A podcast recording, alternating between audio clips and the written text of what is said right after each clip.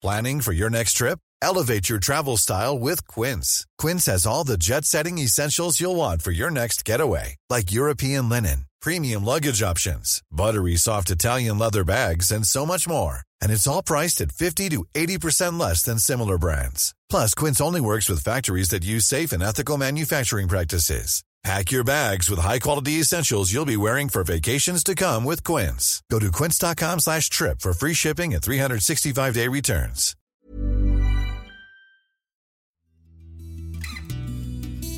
Welcome to WriteLane, a podcast of the Tampa Bay Times and the Poynter Institute. On this podcast, Times reporter Lane DeGregory discusses her stories and answers your questions. The focus is on craft. My name is Maria Carrillo, and I'm a former enterprise editor at the Times. Today's topic raising writers. Recently, Lane and I joined her mother, Clarissa Thompson, at the Venice, Florida Book Festival. Lane's mother is a retired teacher who has become a prolific writer of poems and books. I moderated a conversation with them as they discussed how they were inspired to become writers and how they work. Thanks to those who organized the festival for letting us share this with you on our podcast. Hope you enjoy it. Talk a little bit about the start of your writing life. Like what inspired you? What brought you there? So why don't we start with Clarissa? I had a great aunt and a grandfather who were both authors. Um, and thank you. And uh, I remember stories that they would tell me. I am asthmatic, and when I was a kid, I would end up uh, wheezing in the middle of the night and have to sit up. So my mother would put me in a chair, turn on a light, and hand me a book from my grandfather's library. And finally started on my own when I was able to hold a pencil and write. I started writing poetry and um, loved Edgar Allan Poe and some of the American poets as well. So that was my first intro. And I probably was five or six years old before I really, when I first really started writing it in kindergarten. I wasn't allowed not to write. Growing up in my household with mom being an English teacher and a writer and a reader voraciously, um, and my father was a huge newspaper consumer. So we were in Washington, D.C. during Watergate. And I remember my dad would be reading me these stories of Woodward and Bernstein while we ate Cheerios, and mom was trying to get us out the door to kindergarten. And I thought, oh my God, that's the coolest thing. These young guys are bringing down the president of the United States. Like, woo! So six year old me decided that's what I wanted to do. Um, we, we did a thing when I was little that I ended up doing with my two boys where you, we would kind of make up stories about people we'd see. You know, here's a lady at the grocery store. Where's she coming from? What's she doing? Is she shopping for a party? Does she have children? And I would do it with my kids in the car. Oh my God, look at that weird guy in the car. What do you think his story is? You know, and we would make up stories and tell them together. And I think that oral tradition of telling stories was is just influential as putting paper, pen to paper, you know. When did you know Lane was going to be a writer? When she was five, Yeah. she told me. I mean, there, there was no way about it. Actually, we went through a lot trying to encourage her writing.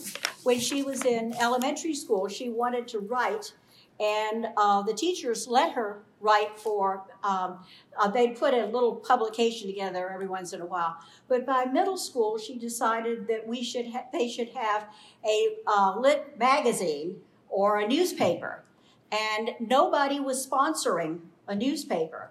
So Lane, on her own, went to the two teachers who were head of the honors group and said, If I do all the work, would you put your name on the thing and start a club? And so, for some reason, they agreed. Um, Lane, what, what are some of the uh, lessons that you took from childhood that you shared with Ryan Tucker growing up? I think we had a long commute to school with my boys, like almost an hour each way to elementary school, and we would listen to music and deconstruct songs. So Rudolph the Red-Nosed Reindeer, who's the main plot? What you know, who's the character? What's the plot? What's the setting?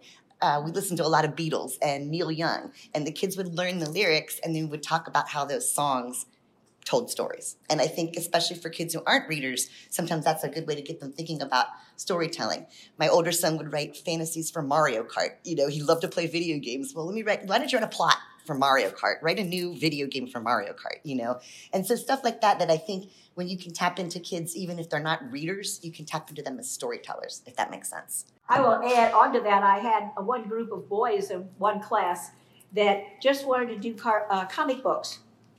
And they kept saying, We just want to draw, we just want to do comic books. So I had them um, do the, the captions on the comic books, and I said, I'm grading you on your uh, construction and your punctuation on there. So I was able to let them go ahead and do what they wanted. It was a um, slow learner class, and they were they were delightful kids. But they were um, ended up doing their comic books, and they were so thrilled.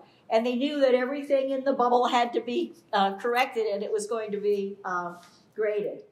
I was going to ask you guys if you had a favorite memory of reading or writing, the two of you together that you shared growing up. Late and when she was in high school, she had to do uh, all these articles, and there was a limit of was it one thousand words? Well, there are different word counts for each yeah, article. word counts. But if you wrote and one word over the word count, he would you lower a letter grade. So yeah. if you wrote 301 words and it was a B. If you wrote 302 words, it was a C. And he was like oh. a complete stickler and and mom and I were having our teenage mother daughter issues at that time, if you guys can relate. And and the only thing that we really bonded over then was we would stay up late at night after mom after Amy and my dad went to bed, and she and I would sit at the kitchen table, and she'd help me. I would write 600 words, and it would be 300 words, and she'd be like, "All right, 289, 279," and that was like a really bonding thing at a time when we were having. So I should have been sending her stories to you. yeah, okay. yeah well, it just went from her to you to have to do that. I tell you, I learned so much doing it. We would sit there with hot chocolate and popcorn till two and three a.m. trying to get her stories down but when I started writing myself, my very first novel was 600 pages long. And I sent it off, and the uh, publisher wrote back and she said, This is very nice, but let's make it 500. So I went through trying to reduce 100 words. Ended up, long story short, she wanted 300 pages. And I finally wrote back and said, Why didn't you tell me that in the first place? But I learned from what we were doing with Lane and I still use it now when I edit for people. You could substitute um, an adjective for a prepositional phrase. You've saved a word. you know, there are a lot of ways that you can get around it to shorten the work, and it makes the work better. I think the other thing was looking at down the road what is it you're trying to prove? Does it move the story forward or not? What qualities do you guys each think that good writers possess? There's never been a faster or easier way to start your weight loss journey than with PlushCare. PlushCare accepts most insurance plans and gives you online access to board-certified physicians who can prescribe FDA-approved weight loss medications like Wegovy and Zepbound for those who qualify. Take charge of your health and speak with a board-certified physician about a weight loss plan that's right for you. Get started today at plushcare.com slash weight loss. That's plushcare.com slash weight loss plushcare.com slash weight loss. I think the most thing is being observant.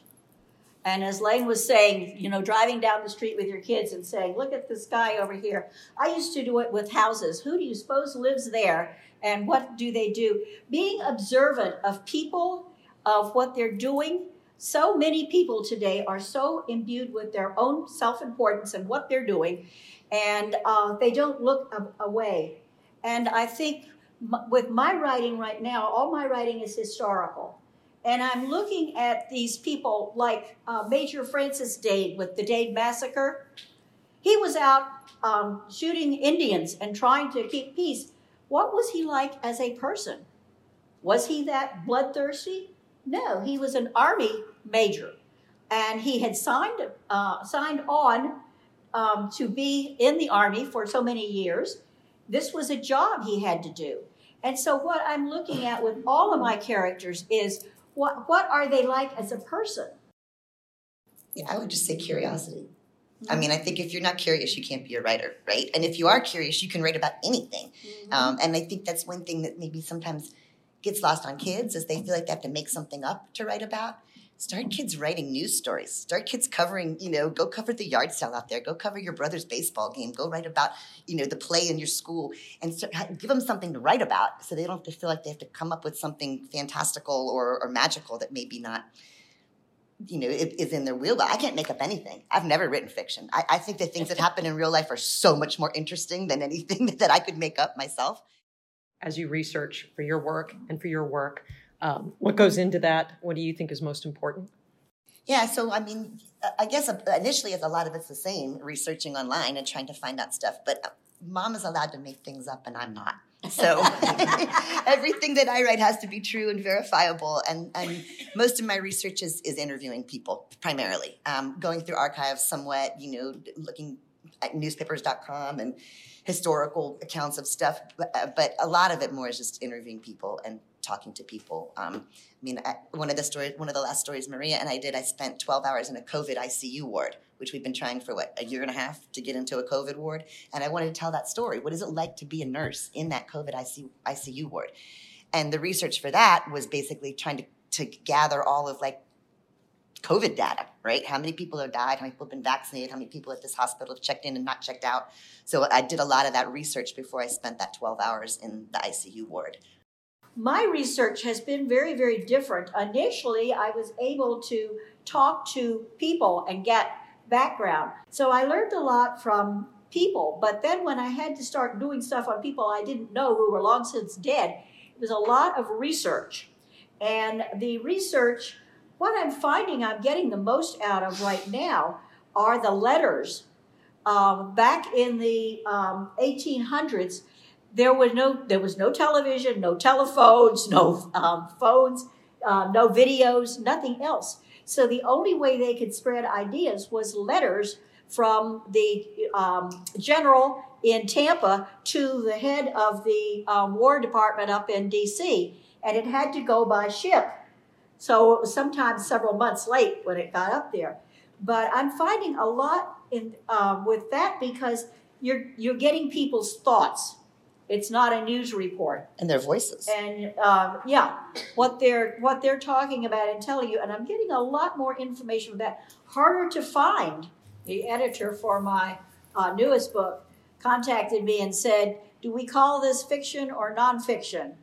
And I said, "Well, all my facts are verified, but I uh, who knows how Major Francis Dade felt about stuff." So we've got to call it fiction. So I think there's a there's a fine line there, uh, what you call fiction or nonfiction, or based on a true story. Yeah. He wasn't going to sue though, so you would have been fine no. either way. Lane, Lane yeah. was great. One time I said to her, you know, I'm really worried about the, the one of the relatives in my first set of books um, was kind of a bad guy. Nobody liked him. And I said to her, You know, I'm so worried because I know that there's some of Cave's relatives still living in North Carolina. And Lane says, Mom, you can't libel the dead. So that that has gone that has gone with me forever. Since I'm doing historical, I can't libel anybody, so I'm good. Can I get you guys to talk about your most memorable stories? I mean, the story that won the Pulitzer Prize was The Girl in the Window about a feral child. She mentioned that was certainly memorable because of what the story was and the reaction that it got. And it came out in 2009, which was when all the newspaper layoffs started. So I was like, okay, maybe if I get a Pulitzer Prize, they won't fire me. so that was that was pretty huge. But I think my favorite favorite story of all times was Bobo. Um, it was the my oh, yes. my son was four, my little boy was four, and he had this stuffed elephant named Bobo. It had like little plaid pajamas on it. And he took Bobo everywhere. He, he drooled on him. He cried on him. He took him to nap time. He fed him Cheerios and we're driving home from a wedding one night. My husband was not with me, and I'm driving the car in a rainstorm on I 75 coming home from Atlanta. And I thought the kids were asleep and I had the radio on, I'm jamming. And all of a sudden, my, my older son starts screaming, Oh my God, mom, mom, stop, stop, stop. It's a horrible tragedy. Bobo just flew out the window. So this little stuffed elephant's on the side of the road. And I'm like, do I be a hero and go rescue the elephant and risk my children parking them on the side of the highway in the middle of the night? Or do I teach the stupid four year old a lesson? Because he's not supposed to be flinging his elephant out the window. and I went to work the next morning and we had our staff meeting and I was telling the story while we were waiting for the meeting to start. And my editor said, Lane, go write that story. And I was like, what? He said, in this room, how many people have had a bobo or a stuffed animal or their kids have had one, right? Right? Everybody's lived that story. So I had never, ever, I was 33 years old. I'd never thought of writing about me. I'd never thought about writing about my family or my world. And that story, other than the one that won the Pulitzer, got more hits than any other story because everybody had that story to share. And I love that story because I got to write as a mom. And to me, that was my first mom story. And tell them what happened. Tell them what you did. Oh, well, it was raining really hard and, and all these trucks were whizzing by. And so I ended up having to pull over on this bridge. She did go back. And I went back four times. I circled. You know how long those exits are on 75? Four times I circled around till finally my older son goes, I think that's him. And he was like stuck on a guardrail on the side of the highway. And I rescued Bobo, and Tucker loved him. And I thought I was such a great hero. And I wrote this story, and I got like nine hate mail letters. How dare you endanger your children? What are you thinking of, you terrible mother? but we still have Bobo, and he still my hus- my son is 24, and he still has Bobo by his bed. So and, and you can still find the story online if you search. I brake for Bobo. I brake for Bobo. Um, my theory is the apple never falls far from the tree. We always said that when we were interviewing parents too at, at school. Um, when I was a kid, I shared a room with my sister, and um, so I couldn't turn the light on. But unlike Lane, I had to write at night. So we had a windowsill that was under a street light, and I would sit up there and write my poetry at night. And um, one night, when Lane was about 14, I guess, I was fast asleep, and I heard this crash. And I jumped up, went run up to see what had happened, and went by her bedroom, and she's standing there shaking. Mom, are you going to kill me? Uh, I, I was writing my poetry on the windowsill, and she knocked over the lamp. And I started to laugh, and I laughed so hard. she says, "Why are you laughing at me?" I said, "Because I used to do the same thing." so.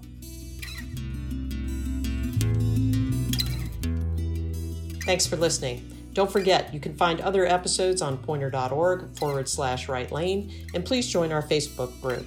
This podcast was produced by Jesse Lauk. Music was composed and performed by Dan DeGregory.